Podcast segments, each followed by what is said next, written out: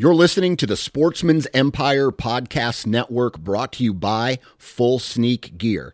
Check out their entire lineup at fullsneakgear.com. Also, be sure to check out our entire stable of podcasts at sportsmensempire.com.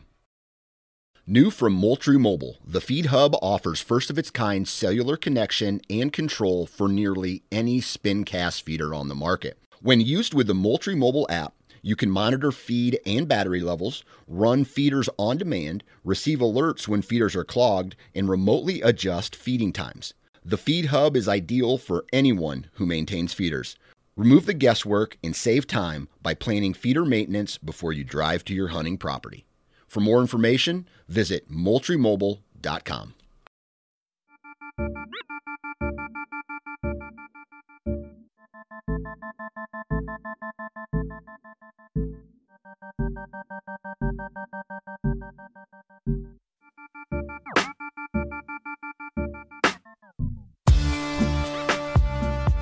Ladies and gentlemen, here we are. Woo! Friday episode. Feeling good, feeling great. When you're listening to this, I'm actually going to be in a car or truck driving with my oldest son down to uh, my new farm. And finally, here it is, end of August. Finally, I'm going to be getting some trail cameras out. And I'm really looking forward to uh, seeing what is on this property. Mac, are you excited? How excited are you? How excited are you? Okay, go. Woo! he, needs work on that. But anyway, uh, I'm fired up uh, to take him and just show him the ropes a little bit about what I what I'm going to be doing up there. Uh, I got a mineral site that's been soaking since August with no trail, or excuse me, since uh, March, uh, since the last time I was there. And I'm going to freshen that up just a little bit. I know it's the tail end uh, of the of the summer, and they're actually pretty close to stripping velvet at this point, man. I mean, three weeks, two weeks, three weeks, are going to start seeing um, hardhorn pictures. And so, anyway, I'm going to try to hit them at the tail end of the uh, mineral stations part of the the summer and just take a very quick inventory. I'm going to be putting up trail cameras in the historically good spots out there, and what I mean by that is fence crossings, uh, pinch points. It's a relatively think of it as a hot dog bun, low right in the middle, and it's high on either side. And uh, it's uh, it's a good good property, man. And I just hope, you know, I hope there's an absolute giant there. And that would be awesome because I like giants. I know you guys like giants too. So that's what is on my plan today, uh, this Friday. And what are we going to be talking about today? T- today we got Sam Brown, and Sam reached out to me through Instagram and he made a comment about one of the podcasts, and it led to a conversation about where he hunts and how he hunts. And I know I've had some guys on to represent the Carolinas before, but not very many, right? I mean, we've had tons of guys from New York, Michigan, Ohio, Pennsylvania, Wisconsin, even Minnesota, Kansas, Nebraska, Missouri. Uh, you know, the the the big states, even down along the South, right? We've had guys on this podcast, but for some reason, there hasn't been very many people from uh, North or South Carolina on this episode, and I had to change that. And so that's why I got a hold of Sam, and uh, that's why I got a hold of Sam and was like, hey, dude, uh, why don't you hop on the podcast and let's BS a little bit about hunting whitetails in North Carolina? And that's what today's episode is about. So I am really looking forward to uh, this. I was really looking forward to this episode because it's it's mountain and seacoast, right? So the Appalachian Mountains run through the west side of the state, and it kind of all goes downhill to uh, the Atlantic Ocean. And uh, so there's a variety of different terrains. There's a variety of different season states and regulations in accordance with you know those different terrains and landscapes. And we talk about all of that today. Uh, it's a really cool episode because it's just another hunter who I get to talk with in the United States on how they approach hunting whitetails. And so, uh, baiting, I, I, don't know if they can run dogs anymore, but they can bait. They uh, used to be able to run dogs. Um, long rifle seasons, and that's that's a typical southern type of uh, uh, rules and regulations is long gun season. So, anyway, uh, awesome podcast coming your way. Let's do some commercials real quick. If you're looking for a saddle before the season starts, or you want to learn more about saddle hunting, check out Tethered's website, tetherednation.com. Uh, and there you'll be able to read up on all the different ways, tips, tricks, tactics on saddle hunting, along with taking a look at their products, saddles, saddle hunting accessories, brand new lockdown right now uh, is out. Go take a look at it. Uh, next, we have Wasp Broadheads. Uh, if you guys have listened to this podcast at all, Wasp is my go to broadhead. It's been my broadhead, man, I want to say for 20 plus years now. 20, 20 plus years, give or take a couple seasons where I stepped away from them, but ultimately came back. They're just, I feel confident shooting a, a Wasp Broadhead. And uh, I have a discount code for them NFC20. That gets you 20% off. Vortex Optics, another longtime partner of the Nine Finger Chronicles. Um, they have the new Triumph HD uh, binocular out. Go to vortexoptics.com, read up on all of the really cool things about that, binoc- uh, that binocular. Uh, I'm going to say within the last five or six episodes uh, of the Hunting Gear podcast, go check out the last one I did with Vortex Optics. And if you want to watch the video version, you can go to YouTube and watch it, and they actually show all of the all of the uh, products that are new in the last year. Uh, and so that's a re- that's a really good episode. Anyway, vortexoptics.com. Go check out all their products. Really good company and their VIP warranty above all things. Uh, you break it, bust it, slam it, eat it, poop it out, whatever they you put it in a box they will send it back to you for free completely fixed. Uh, cool. Uh, oh yes. So i've gotten two i've gotten two mock scrapes out and i got two more waiting to get set out maybe three more waiting to get set out on this new property that i'm going to tomorrow. So i'm really looking forward to getting the mock scrapes set up and uh, we're gonna we're, we're doing that with code blue rope dope and so, if you want to learn more about all of the different scents that Code Blue offers, go check out codebluescents.com. And again, I have a discount code NFC20. Uh, really, you know, another another company that, that I work with with some really amazing people behind it. Uh, the Woodman's Pal. I will be using the Woodman's Pal this week, uh, tomorrow as well, to hack basically trail camera lanes, hack down all of the you know, hack down all the all the weeds, hack down all of the uh, the, the, the bushes and stuff to clear a nice lane for a really good trail camera picture. It's gonna be uh, it's gonna be awesome, man. I'm really looking forward to to getting my cameras out and using the Woodman's Pal to to do that. Made in America. It's a habitat tool. It's basically this big, heavy-duty machete uh, that you can keep in your pack, you can keep in your truck, and it allows you to uh, just clear whatever you need cleared. Uh, next on the next on the list, Huntworth, and they are running a sale right now. I gotta go. I gotta go pull this up once. Um. Huntworth. Huntworth. Huntworth. Huntworth. Huntworth. Anyway, they're they're running a sale right now on their website, and I believe there's a pretty major discount with. Uh, I gotta do this. And I'm sorry, this is unprofessional. Hunt Worth. Huntworth. Oh, fall sale upcoming. Here we go. Uh, it's the Black Friday in August sale. So go check it out. Um, it is going to be a. Here it is. Yeah. So uh, Black Friday in August. Go check it out. It's happening right now. You're going to be able to get a discount on a lot of Huntworth clothing. And uh, man, I've, I've had it in my hands. It is very, very high quality and it's very affordable. So uh, go check out uh, Huntworth's lineup. Other than that, we are good to go. I'm looking forward to this episode. I'm looking forward to tomorrow spending some time with my son, uh, getting some trail cameras out. And last but not least, man, I'm just I love nature. I love being outside, and I'm looking forward to that. So, uh, good vibes in, good vibes out, and we'll see you on the back end. Three, two, one. All right, ladies and gentlemen, welcome back to another episode of the Nine Finger Chronicles. And today I am joined by Sam Brown of North Carolina. Sam, welcome to the show. How are we doing today? Thank you. I'm doing good. doing good.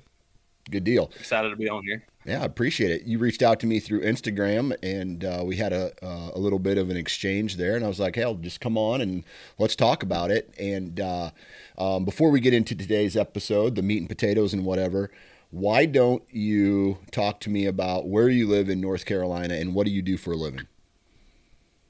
Um, so I live in the central part of North Carolina. I'm about an hour southeast of Raleigh. Um, I um I deer hunt here. I, I deer hunt basically three counties. Okay. Two that are right here in the central part of the state, and then another county further down east. Okay. Um, I actually work for North Carolina State University. Okay. Um, yep. On um, they have a farm out on Lake Wheeler Road, um, and there's a feed mill that services a lot of the animals um, that are on some are on trial. So we have a big dairy farm out there. Okay. Um, they make their own ice cream now. That's the big thing is the Howlin' Cow uh, Creamery. Okay. And uh, we make feed for a lot of the animals out there. We also do um, research feed for Smithfield Foods, Perdue, um, you know, Tyson. Um, we've not done much for Tyson, but you know, a lot of the bigger um, feed, uh, feed and uh, animal companies out there. Yeah. So we do basically research feed for the. for Okay. that. All right. Yeah, I used to work uh, in a Tyson facility. I was a contractor uh, for a handful of years where I was in charge of the sanitation crew. And so they would bring in the live chickens or the live turkeys, they'd slaughter them. And then by the end of the conveyor belt, they're nice, clean Yeah. chicken breasts or whatever. And so we had to go in and, and clean it up. So the feed that you're making or doing research on goes to feed the animals that eventually get slaughtered. No, No. Okay. No, very.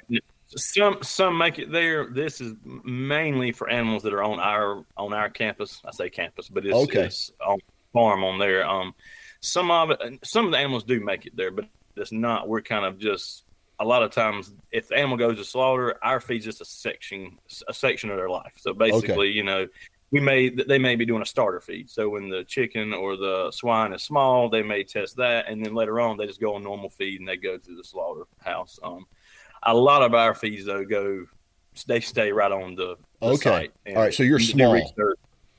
Yeah. mhm, Okay. yeah. All right. We do make, like I said, uh, we do make feed for Smithfield Foods for their research plant, one of their research stations. Um, that's a pretty, that's a bigger, um, a bigger, you know, facility. So we do make about 24 tons a week for them. That goes down there, and those animals will eventually go to slaughter. But um, Gotcha. most of it's just in house. You know, mainly our professors and our grad students, their projects they're working on to get their master's, their PhD, and they come up with a plan, and we make the feed for that. It, it may not even have the- feed may not even be you know what's being tested. It could be environmental issues, um, you know, different maybe um a phytase that goes into the feed, or maybe you know drinkers. They'll do really very simple stuff like uh, feeders and drinkers and things Okay. like that. So It's you- pretty interesting. I'm, I'm I've been trying to get him into making deer feed. Yeah. or like mineral blocks. Oh, yeah.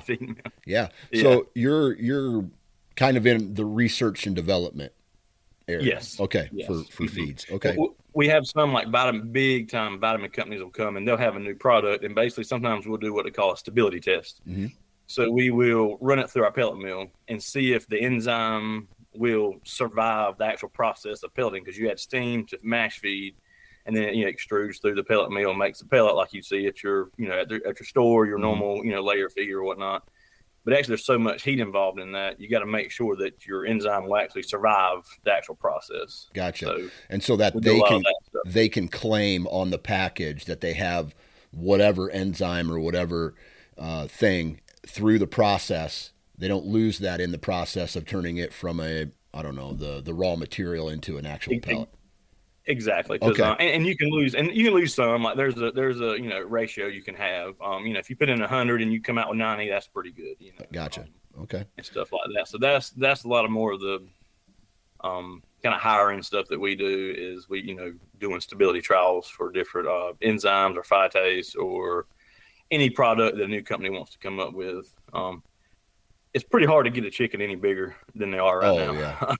I mean, it's kind of you're kind of hitting that wall. We, we, you're starting to see a big turn going toward um, environmental issues with inside the like farms or you know carbon footprint stuff Yeah. like that. Um, hemp starting to come along with using some hemp products and try to not only replace other things in a diet, but also animal welfare and like does CBD actually calm the birds down Yeah. and maybe less stress on them and stuff like that. So there's a lot of move towards um, some things like that. But um, the problem with a lot of that stuff is it's hard to be cheaper than corn.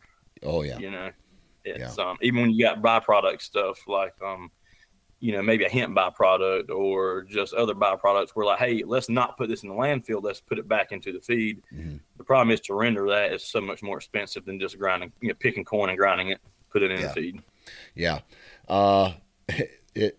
I watched a documentary on chickens and turkeys, and from the, I think it was more focused on chickens, but from the time they're born to the time they're slaughtered is a, you know, like eight months or something like that. And in that eight month period, they grow so fast. Their breast meat, they've been genetically engineered to grow so fast that they can't even walk at the end because they're they're so weighted forward because of their breasts, their uh, the meat on their breasts, that uh, their legs haven't developed to, and they're basically force fed. I mean, I mean, just ridiculous amounts of food at all times, and uh, it's very interesting. And and it is makes me say, you know what? I'm glad I eat as much deer meat as I do because Yeah. you know it's like I know that there's no you know that deer didn't get some kind of antibody or vaccine or it wasn't eaten just like straight medicine all its its whole mm-hmm. life you know so I mean I still do Yeah. eat chicken breast from the store but uh, you know knowing where deer meat comes from makes everything else sound just not as good Oh yeah, oh yeah. yeah I know what you mean. I got um my biggest hurdle with deer meat has been my wife. Um, oh okay but she the deer burger though we're good on that. Okay. Like, she can put it in spaghetti, put it in tacos. So she's like m- as much deer burger as you can get. Um, she'll eat. You know, like um.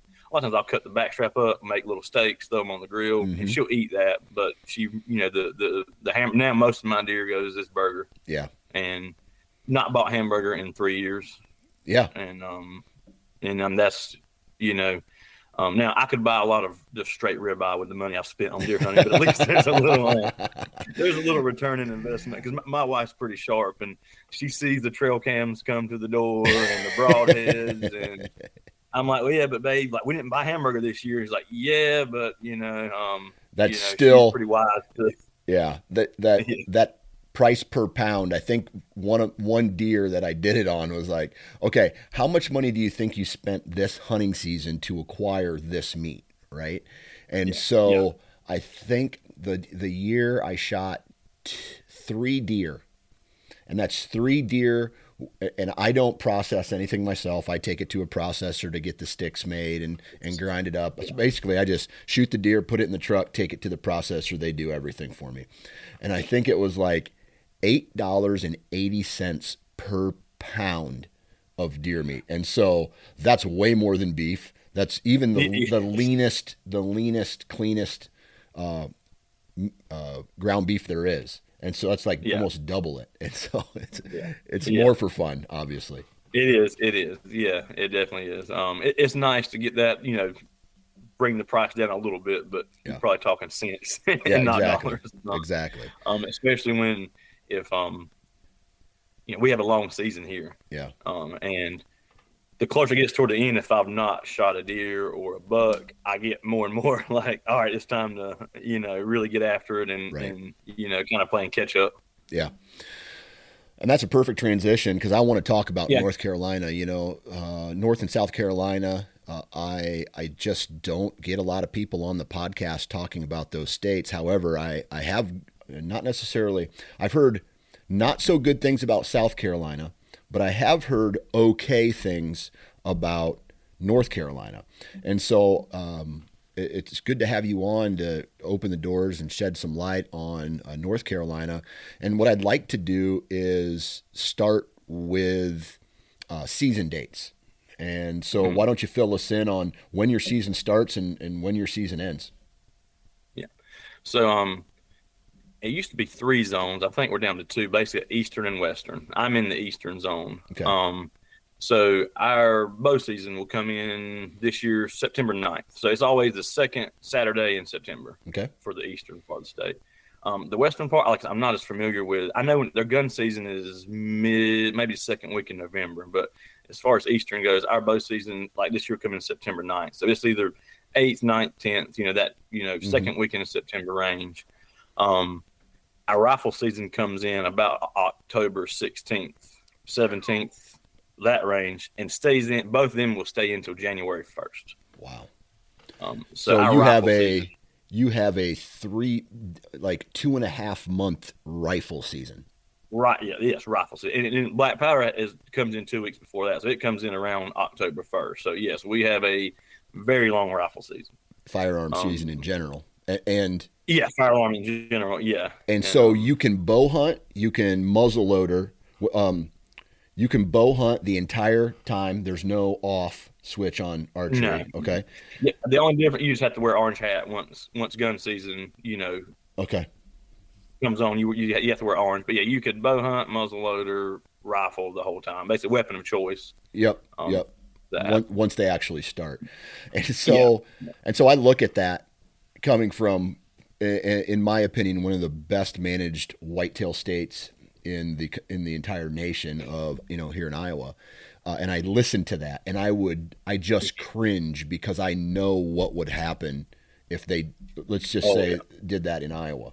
It would it, it would yeah. be over in one season. Yeah. And so, what are your thoughts on uh, those type? You know, even the archery season. Like, what are your thoughts as a as a hunter about those season dates and the length of the firearm season?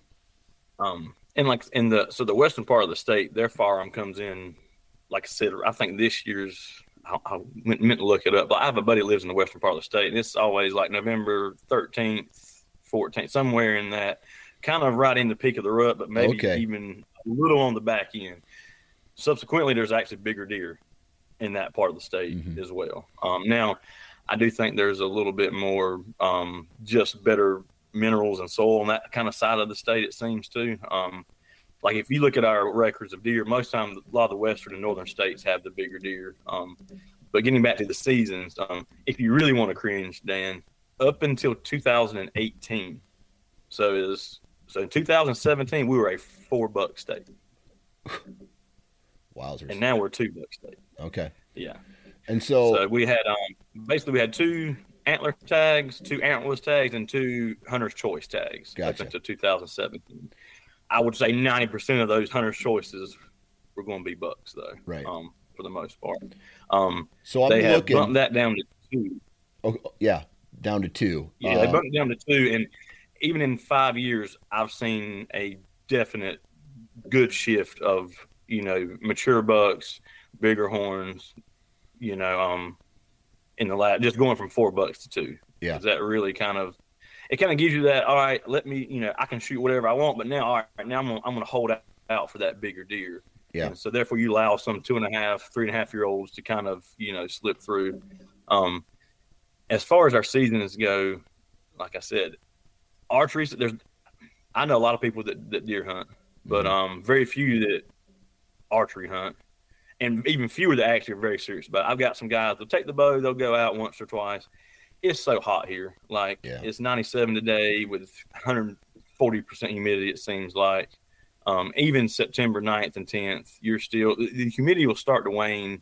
You know, end of August, you know, September, but it's still hot. Right. Um, and I, I, see all the like you know the mobile setups people have, and I got people like, "Do you mobile hunt?" I'm like, "No." Because I just the thought of putting sticks up. I mean, it's all I do is to walk to my permanent stand and climb the ladder and get in my lock on. Yeah. I'm just covered in sweat and the mosquitoes. So um, a lot of people that do hunt, they, they you know they'll take advantage of certain cooler days, but you're still talking 88, 85, like an 80 degree day. September 10th is you know you're doing good. Yeah. So, so I'm looking at uh, the a map of North Carolina, and where is the split? Uh, and because I'm looking at satellite imagery, where is the split of?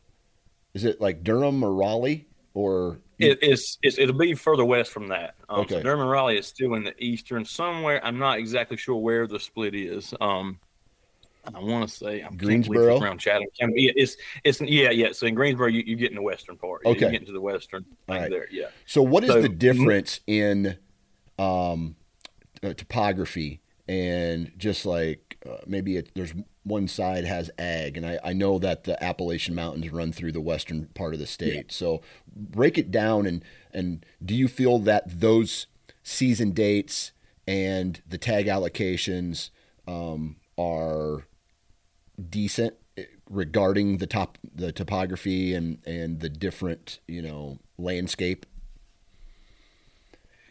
Yeah, so as you know, one of the reasons people like North Carolina is you have the beach, Mhm. and we have the Outer Banks. We have the beach on one end, and you have the mountains on the other end. So you have a wide range of you know, you know the Appalachians. They're not like the Rockies or anything, but they're still mountains. We got as you get into the foothills, so like that Greensboro area you just saw.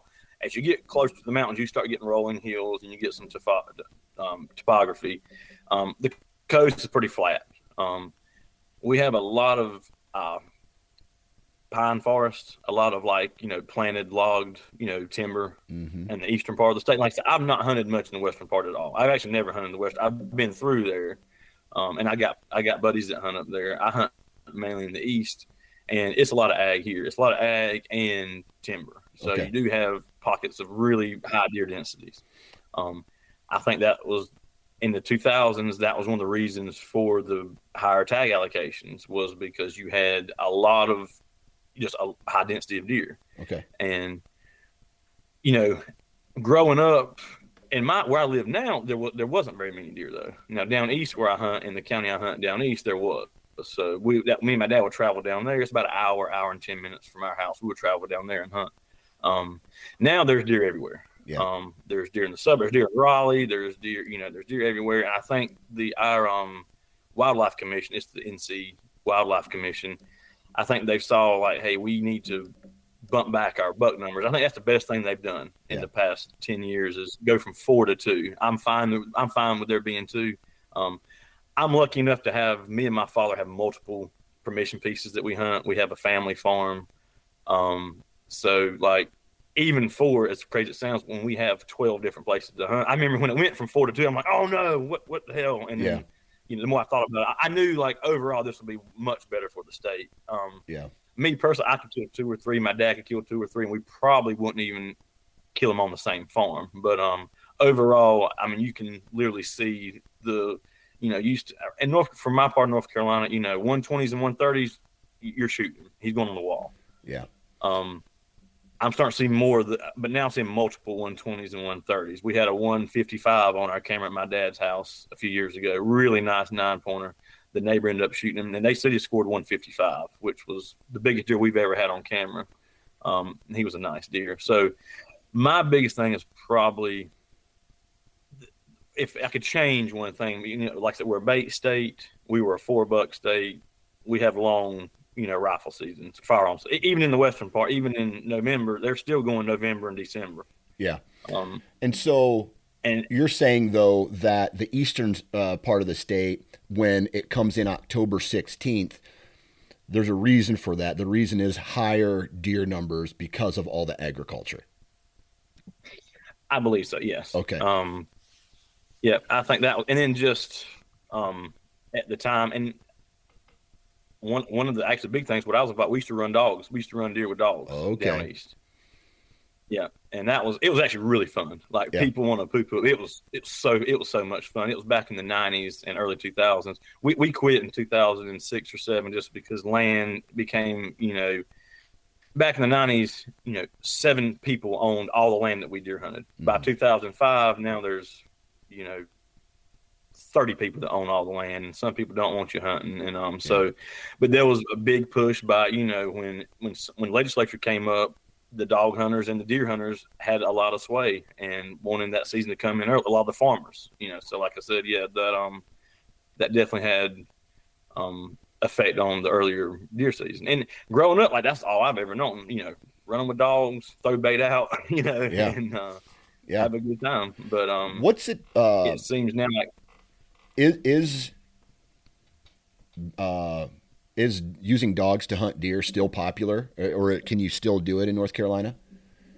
you can still do it in certain places. Okay. Um, it's gotten so, like I said, there's uh, you know we're we're I I think we're one of the you know top two or three growing states in the nation right now, and people are coming in, coming in, coming in. You're just losing land, um, and it's become where it's just not like when, when me it just became not not as fun anymore. Yeah. Um, because your dog's go on someone else's property. Now you got people pissed. You know, still hunters are pissed, or you know, landowners are pissed. Yeah. Um, and you know, we, and we had a really nice hunting club. I really liked all the guys, but you know, a hunting club is can be the biggest soap opera you've ever ever seen. yeah To be honest, That's know. one thing that You know, of all of the of all the uh, conversations that I've had of people who are part of hunt clubs, every nobody ta- nobody's ever talked about the drama that could potentially happen.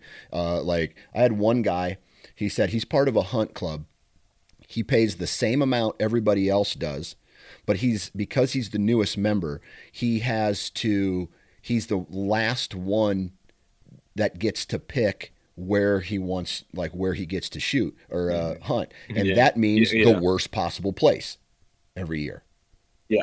Yeah. and so basically they're just waiting for someone to undo the lease or die basically Eh, you know like Mhm. leave the lease or leave the, the hunt club and then he just bumps up when another person takes the, the bottom spot again is is that how it works out there no. So um, so I've been through various hunting clubs, and, and a lot of times you'll go, and it's kind of first come first serve when, when it comes to still hunting. And by the way, so in North, still hunting means sitting in a stand. Even I know still hunting can sometimes mean easing through the woods and stopping and stuff. You know, when we say still hunting, we mean just sitting in a, in a stand, a you know box stand, lock on, whatever. Um, and when I was in the dog hunting club, we just it was just you go up, you had certain people that had the dogs, you go find a track, you could you can shine at night here till eleven o'clock. You may have shined a buck the night before, you know, or go into a head of woods, turn the dogs out, they run the deer. Um, the still hunting club I was in, it was kind of a you get there in the morning and there's you know you got tag and you got stands one through fifteen with little a tag on it, and you go grab you know tag eight. So all right, I'm going to eight. And um, so and they've been pretty civil, you know. Like we, you always have drama, but it's like every few years. A lot of times we've had a bunch. I've been in a bunch of good hunting clubs that we were lucky enough that everyone's pretty civil.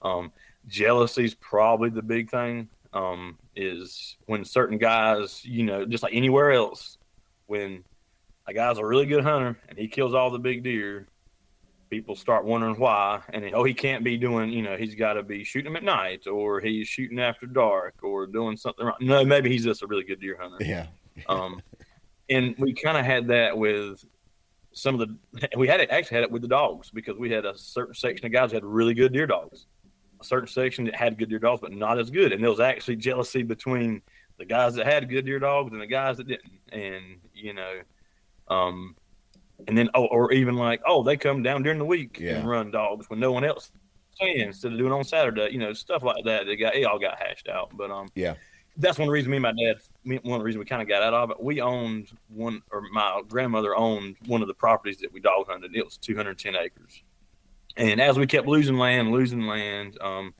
and irony was our dogs kept getting better and better because we would run them during the summer at night keep them in you know keep them in shape and we had walker dogs and it just became where our dogs were just leaving the country like they're running deer miles and miles away Yeah. and um and just all the drama. We just we got out of it, and then some of the guys we dog hunted with, they took over the spot next to us. So we're still kind of like me and my dad do our own thing, but you know I, I keep in touch with the guys. They have 600 acres beside us, so we've got you know roughly 800 acres. We all kind of hunt together, um, and so that was around 2007. So, and then around 2016, I started bow hunting pretty Okay. much exclusively okay and and so but yeah with all the hunting club drama dog running drama you know killing four being able to kill four bucks Mhm. and then baiting i actually put baiting so far down on things i worry about um just because when you have a two and a half month rifle season Yeah. You know if, if you ask me like what would i change i would like and, and i I, I I used to rifle hunt my dad still rifle hunts um going to come out and say like, if something makes you happy when you're deer hunting, do it. Absolutely. And don't worry about what other people think. Mhm. But um, you, you if you want big deer though, if you want to get have a bigger, you know, get your bigger your age class up, you know, your antler sizes up. Um, I think they just backed our rifle season up. Say November first. Yeah. Um, you know, just back it up a few weeks, and that way you get that last week of October to where, you know, that's a really good time to hunt. Just like you know, our rut's the same as as, as, as y'all's. It's you know November seventh, eighth is on. You know, um, me and my dad have killed a lot of deer that last week of October. Yeah. Um, I think my dad's killed. He's killed, and even he right now he rifle hunts, but he's only he's killed a buck like every three or four years. He's he's in that you know, he's not killing something unless he puts it on the wall. Um, and all this to say, I do think in my area here, a lot of guys have gotten very good about letting deer walk. I will say that. Like even with the long rifle season, like if you're a one and a half or two and a half year old deer, this is the time to be a one and a half or two and a half year old deer in North Carolina because they get, you know, basket rack eights, get let go, six points, you know, young bucks. You know, of course, unless it's someone's first deer. Yeah. Um, but the, the long rifle season, it makes it tough for bucks to get through a hunting season. Yeah. And maybe not even maybe even live, but they've been run off your property, or maybe your neighbors just going after them hard, and they, you know, even though they might make it through, they may not be on your property. We, we have some carry from year to year. Like I got bucks this year that I had last year that I'm kind of, you know, targeting and stuff like that. My dad's got 11 pointer right now, really cool looking deer. Um, and but it's because me and my neighbors and like so, you know, me and my dad kind of split up our, our properties. Like he hunts a few of them, him, you know, just him, and then I hunt a few. That way, we're kind of, you know, spreading the wealth a little bit. But his neighbors and him, they've got a plan. My neighbors, us, we kind of got a plan, and that's kind of how you have to do it. Is try to, you know, Yep. you know, everyone's good at letting the one and a half and year and a half deer walk. Now the next step is getting those three and a half year old deer walk. Um, and I mean, I'm not very good about that because Yeah. I bow hunt, so I'm like, well, I'm bow hunting, so boom, I stick them in. Yeah. And I'm not killed that many deer with the bow, but like I, I've killed my one of my target bucks the last two years. Um, year before last, I killed a 122, my biggest deer, and um, I tried to stretch him to 125 as much as I could. I Yeah. couldn't quite get that three inches, but uh, um, last year I killed one. of- Um, I killed on my target. He was he was a three and a half year old deer, but he had six inch brow tines. Yeah. and just re- really cool deer. And um, so I, even I'm not, you know, immune to being like, you know what? It, it was December 12th. It's getting late in the season. I want to kill a buck. And now I had, now have that was on my 210 acre farm. So I had four or five other three and a half year olds that were about that same, you know, same size. So, Yeah. um, Yeah. but in North Carolina, the the rifle season's kind of been the thing that's quote unquote holds us back from having really big deer because we do have the ag, we do have the timber, um, and there have been you know big deer killed here. They're just few and far between. Like Yeah. those big. I mean, like I said, 150s around here is huge. Yeah. So just to be clear, then you hunt on the side of the state where the rifle season comes in at uh, October 16th. October. Okay. Yeah. Right. So with you being a bow hunter, right? Mhm. It sounds to me like you have some properties that are uh, exclusive to you and your dad, or to you and your family. So, but but you're a bow hunter. Then, do those farms open up to additional people when the firearm season starts, or is it still just you on those farms? It's still just me. Okay. So then the it's still just me. yeah. So then the question I have is how does the early rifle season on all of your neighboring farms affect your property? Is it is it in a negative way or is it in a positive way?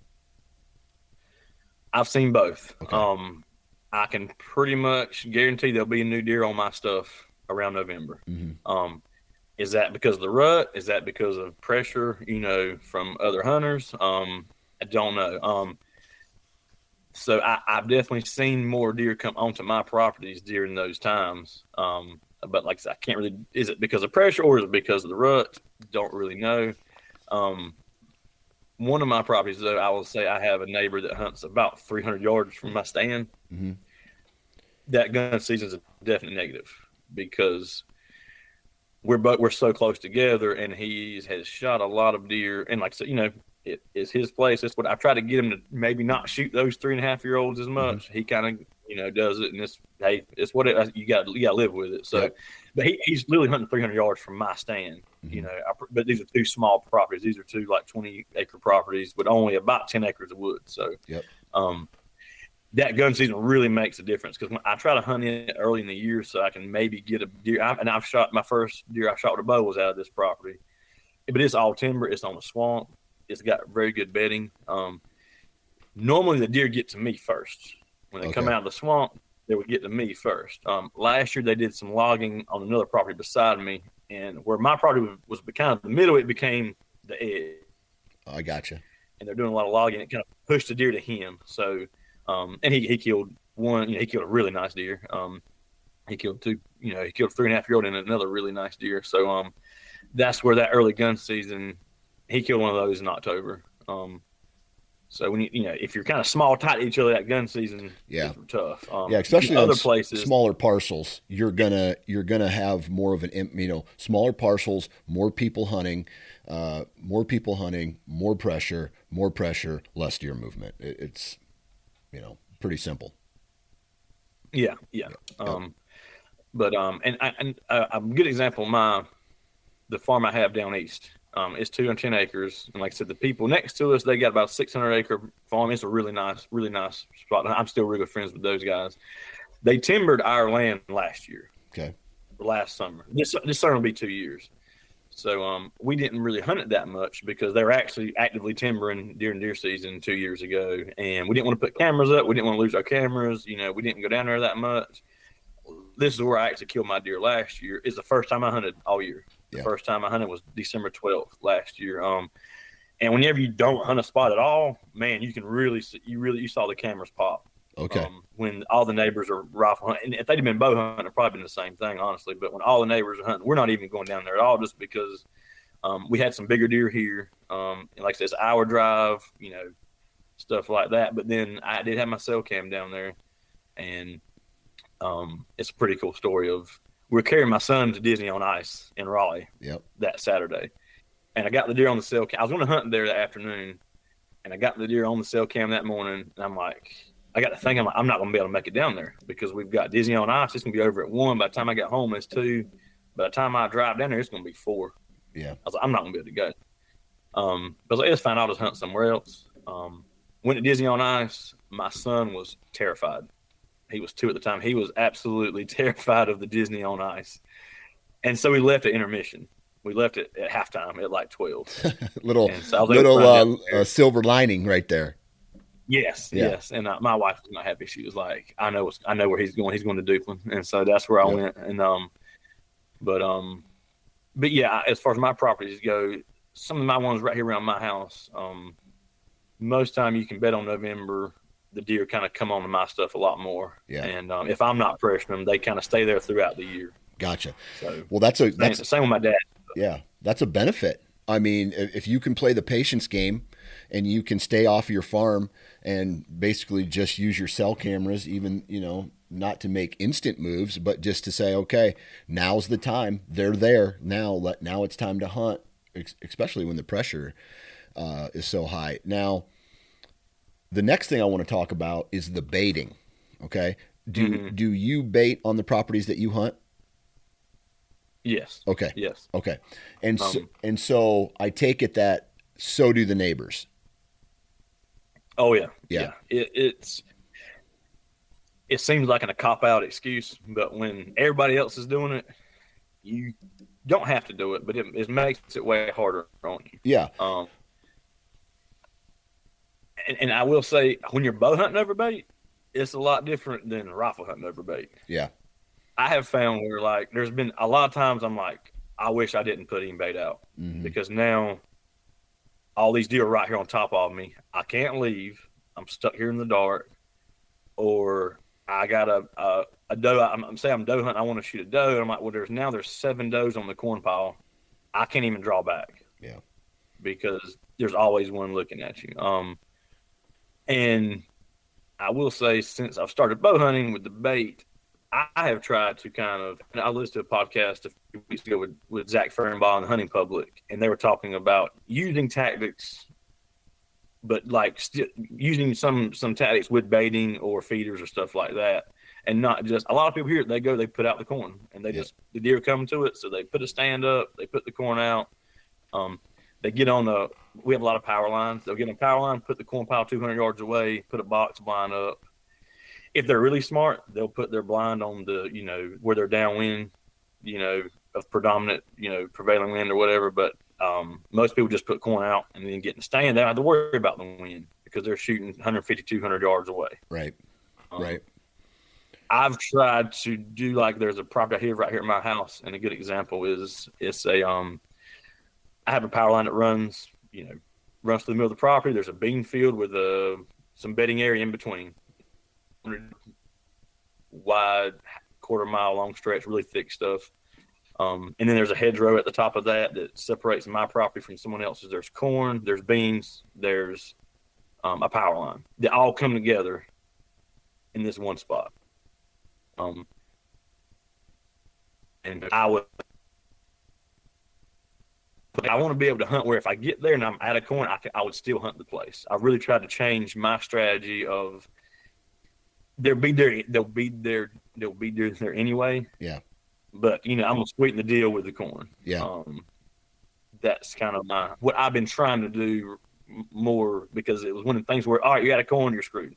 Yeah. And um, growing up and learning, and like I said, it's one of them things where I didn't even know, you know, baiting was a thing until I was 26 years old and got on, you know, social media. You know, Yeah. growing up is just what everybody did. Yeah. It's a culture thing. It really is. Of you know, we got a lot, a lot of long logging lanes where you got skidder trails. So you go, you, you get in the timber, put a corn pile 100 yards away, put a stand up, go hunt, and um, and I've had fun doing that. You know, I think you know, my idea on baiting right now, I'm, I'm gonna give two thoughts on it. Baiting 100% changes natural deer movement. Yes. Um, it does. What degree? It all depends on the deer, the terrain, whatever, you know, pressure, that stuff too. So you are changing, and like I said, if you're one of the guys who goes and you find that, you know, hard mass or even an apple tree that deer are coming to, if he stops someone's corn pile 10 minutes to eat, he's not gonna get to you daylight maybe. You know, and I think that's kind of the thing you know, when you deal with baiting. The other thing though, is really good for new hunters, for young hunters, when you're carrying your kids, when you're carrying new hunters to get them engaged. And so it's a really good tool for that of carrying kids hunting so they can see deer, even if they're not going to shoot deer. Like if you're just carrying your four or five year old to get them used to being outdoors, they're not getting bored. They get to see deer. Um, I had a buddy that just started. He started hunting. He's 30 years old now, 31. He started hunting. He funny. He's from Iowa. Okay. He is from Iowa. He was in the military. He moved to North Carolina and didn't start deer hunting until he was in North Carolina. And I'm like, Nate, you live in the best state to deer hunt in the country, and now you're coming to North Carolina to learn to deer hunt. And um, he was from the northwestern part of the state. Yeah. I think Sioux Falls. I'm not exactly sure, but um, Yeah. anyway, one of his problems was as soon as he would see a deer, he you know he he was trying to draw back and shoot just as soon as he saw the deer. Mhm. Um, and so where, where a bait pile kind of helps you get used to being around deer, not just even shooting them, but you know, like hey, maybe drawing back and letting down, or n- learning how to move whenever you got a deer twenty yards from you. Yeah. Um, having said all that, and like I said, I baited, I do bait. My dad baits. It's a big thing. If they did away with it, I wouldn't be that upset. Yeah. Just because I think I have a little bit of head start. But between when you when you when you're bow hunting, no matter what you're doing, when you're bow hunting, you have to be thinking a couple levels ahead. Yeah. And I think I would have a head start on you know being able to bow hunt without without bait, just because I've been trying to lean that way anyway. Is yes, I put bait out, but I'm also finding the spot first hmm and then a good analogy of you know this bean field I'm hunting now, where I where I put my corn pile at will be in the edge of the beans. hmm There's three reasons. Yes, the first one is attracting. I'm not going to deny that. The first one is to attract the deer to the corn. Um, the second one is I want to get him at 20 yards. hmm I want to make a good shot. I want to get him close. You know, I'm hunting edge of a bean field. You know, um, so I want to get him, you know, for a good close shot. Thirdly, is on the edge of the beans. I learned this one time was if you put the corn pile too far in the beans, guess what? when they come out, the, you don't have a shot because the beans are so high here that all you can see is their head. Yep. Around the edge, around the edge of the bean field, that's where their brow's at. That's where the trees have sucked some of the moisture out, so your beans are just naturally lower. So you actually have a shot there. So I say that to kind of, I'm thinking about. I'm just not dumping corn out. Right. I'm kind of thinking like kind of strategically placing my corn for more than just hey, just come eat it, but because hey, I want to get them close. I want to get them where I can see them. Um, Upwind from you. so, yeah, yep. yeah, and and and like I said, um, saying that to be a little like more strategic with the corn pile, but um, also to me, it's like when people put a mock scrape in a food plot hmm 20 yards away. That they're doing it so that they got a three acre plot. They want to get that deer though in bow range, Yeah. and you know more of attracting. So, and that's kind of what I'm. I'm not saying they're the same, but that's what I'm. That's my my thinking. Um, and then you made a good point about the wind. I don't know if there's a, sometimes I've had people have a misconception of bait of, oh yeah, you just put out bait and 150s just come out and you just shoot them on the corn pile. You very rarely shoot a big buck coming to eat on the corn. Mhm. Um, he's coming there at night. Um, um, and and a lot of people like I, I've a lot of the bucks I've killed, they've they've been come to check. They've come to check the corn pile to check for does. Yeah. But I'm putting it where he's coming down. I, he's gonna come downwind because he's gonna check it like a scrape. He's gonna come. He's not gonna come to the. He's not gonna come to the corn pile. Yeah. He's gonna come where he can see it or smell it.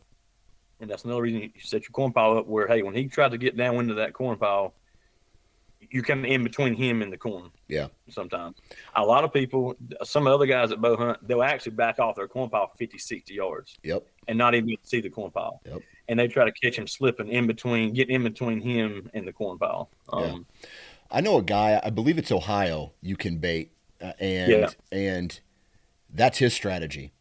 Uh, is he'll Yeah. put the he'll put the bait pile, you know, anywhere. I think he said between hundred to sixty yards away from him. Yeah. Then he'll be way downwind of it, and he and he, he's like, I had to learn this the hard way several times. That the deer, the the bucks that I wanted to shoot, you know, I always had a shot to the corn pile but the bucks that I w- was interested in were way far downwind of that, and so I'd see them, but then they'd bust me. So he he's mm-hmm. been, he's gotten really good at setting up bait stations in a location to where they have to walk between him and the bait pile, like right when they're starting to like I don't know J hook in towards it Yep. or walk, Yeah. you know, just to scent check it he's found that location and, and over the years he's gotten really good at it so um, it's it's definitely you know to to to use it as a tool not just like hey i'm going to dump corn and i'm going to shoot it to use it as a tool um, there is a lot of thought and strategy involved in it Yeah. Um, and that's the, the J hook thing. They'll J hook a corn pile. Even, even if you do, I, I had, uh, he ended up getting shot the next year. He was about a 125, 130 inch deer. And I, I was in his bedroom. He was on my cameras, you know, all day long. And I finally, I got the right wind, went in to hunt him. And he actually was coming to the corn pile at like nine in the morning. And I don't know if the wind change or thermal or just he was, he was four and a half that year and he's coming, you know, perpendicular to the corn pile. I'm like, sweet, he's gonna come in, and all of a sudden he stops, and he j hooks. Yeah.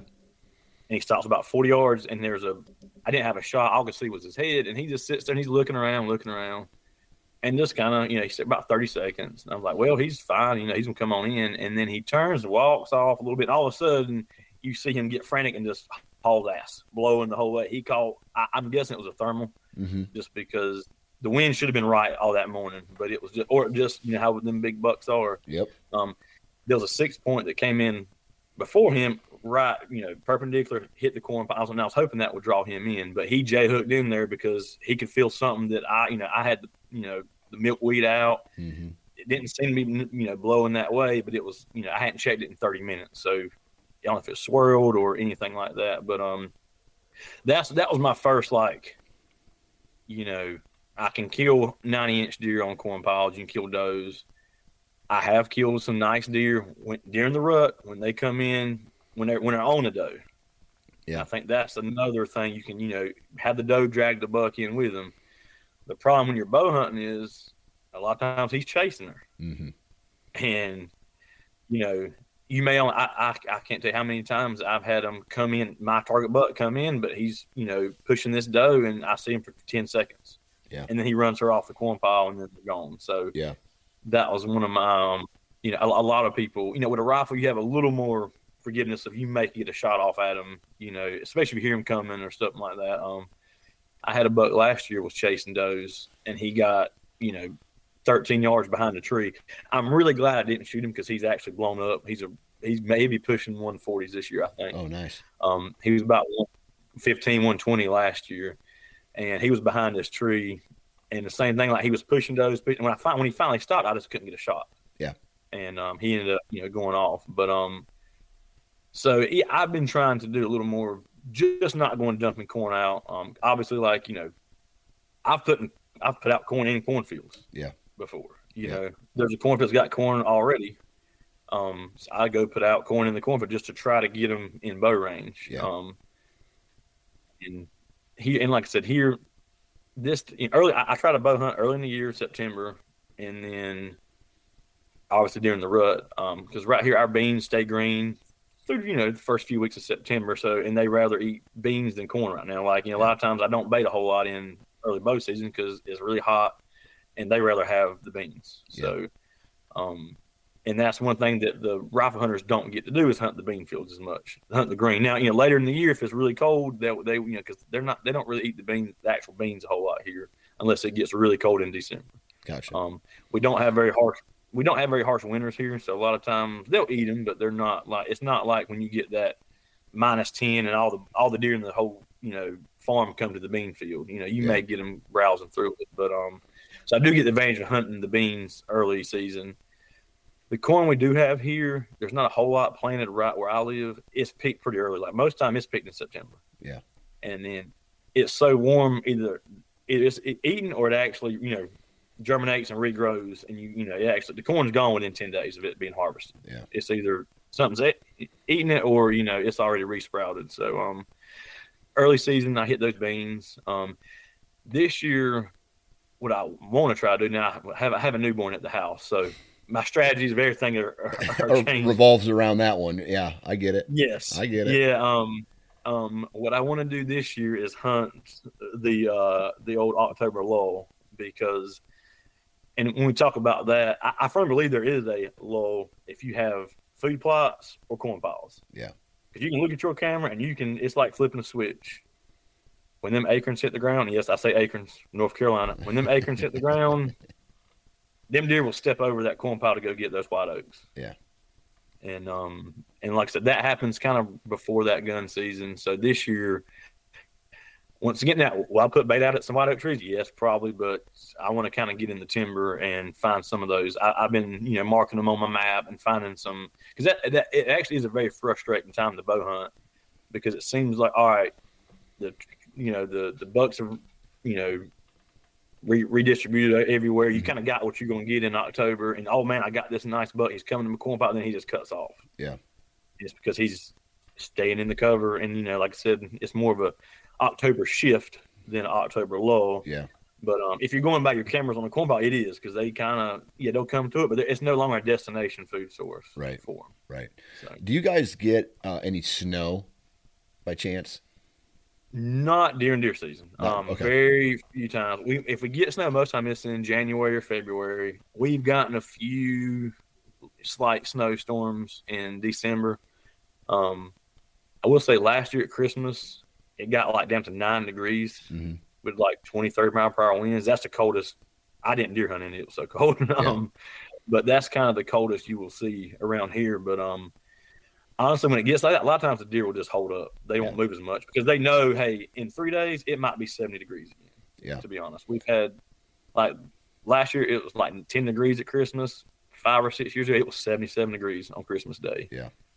You kind of never know what you're going to get with that. So um, now we had like four or five days of cold, so it it was by the end of that it was actually really good deer hunting. But a lot of times you get one or two cold days, they don't they may not move as much because they they'll just kind of hole up because they know that it's not going to be sustained. So I hunted a property uh, here in Iowa one time, and, and I just want to this this is kind of my example of baiting. So I hit him. Mm-hmm. I, I, used up all my vacation. I was one of the only hunter. Like I know I I was the only guy hunting the property at the time, and so I hit this buck, and I couldn't find him. I, I didn't. I, I wanted to see if he was alive. I never. I never. Not a very good blood trail. Hit him a little high, and so after the after the bow season was over, during the shotgun season, I dumped a whole bunch of corn, and it was on, in the snow. Like uh, we got about 6 mm-hmm. inches of snow early December, and I dumped the corn in there.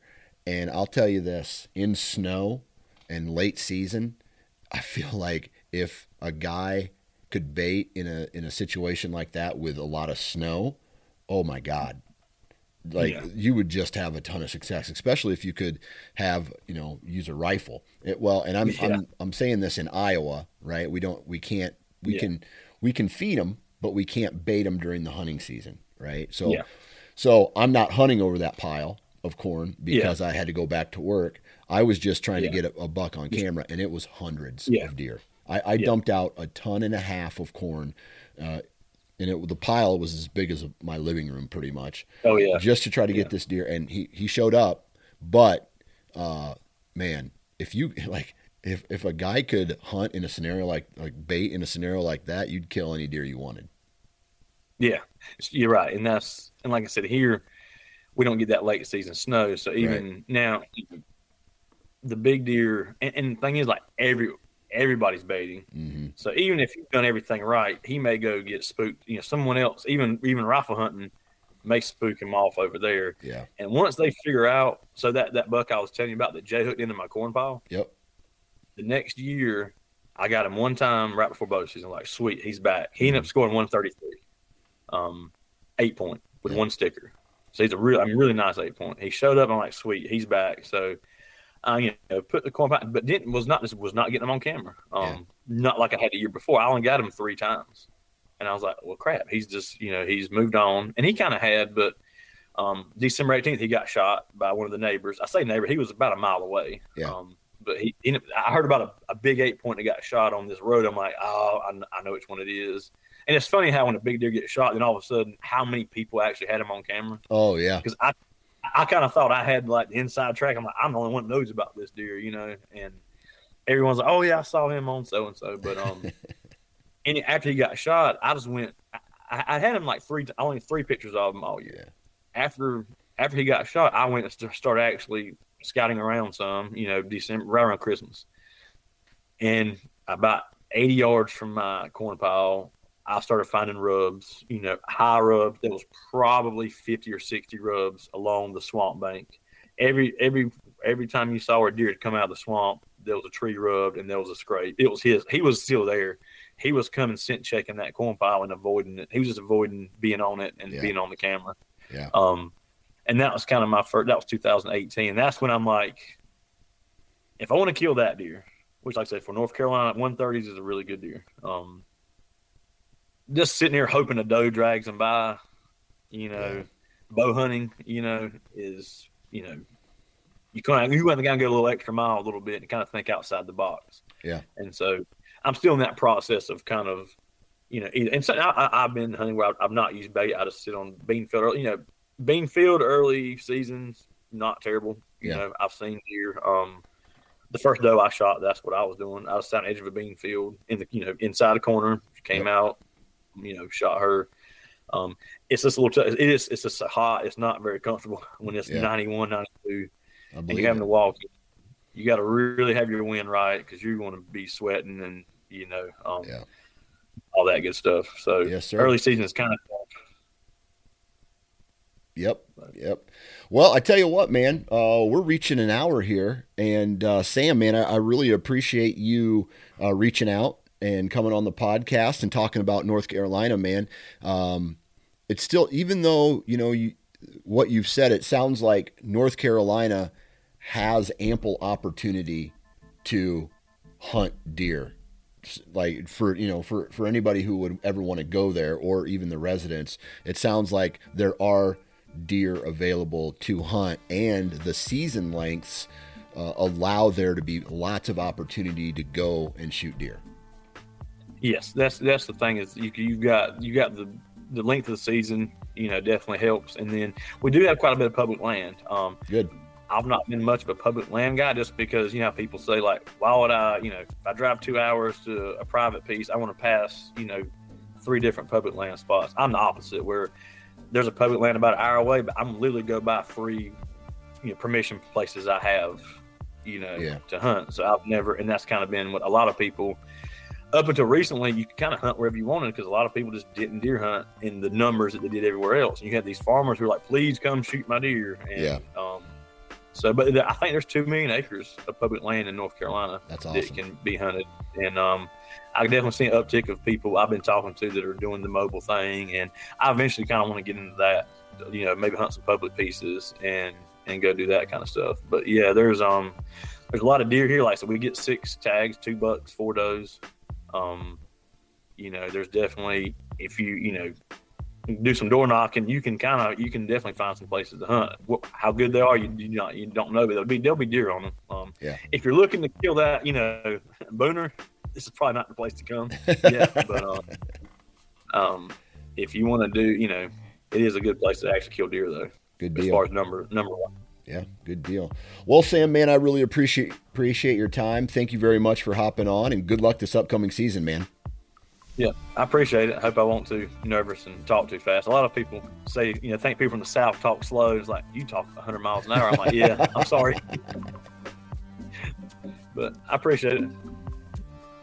And there you have it, another episode in the books. Huge shout out to Sam. Huge shout out to the state of North Carolina. Huge shout out to each and every one of you for taking time out of your day to listen. Huge shout out to Tethered, Wasp, Vortex, Code Blue, The Woodman's Pal, and Huntworth. Please do me a favor and go out and support the companies that support this podcast. If you're a fan of this podcast and you trust my word, go check out these. Uh, these brands, man. Really good brands. Other than that, man, again, good vibes in, good vibes out. Have a great and safe weekend. Spend some time with your family. And if you're going to be in a tree, man, wear your damn safety harness.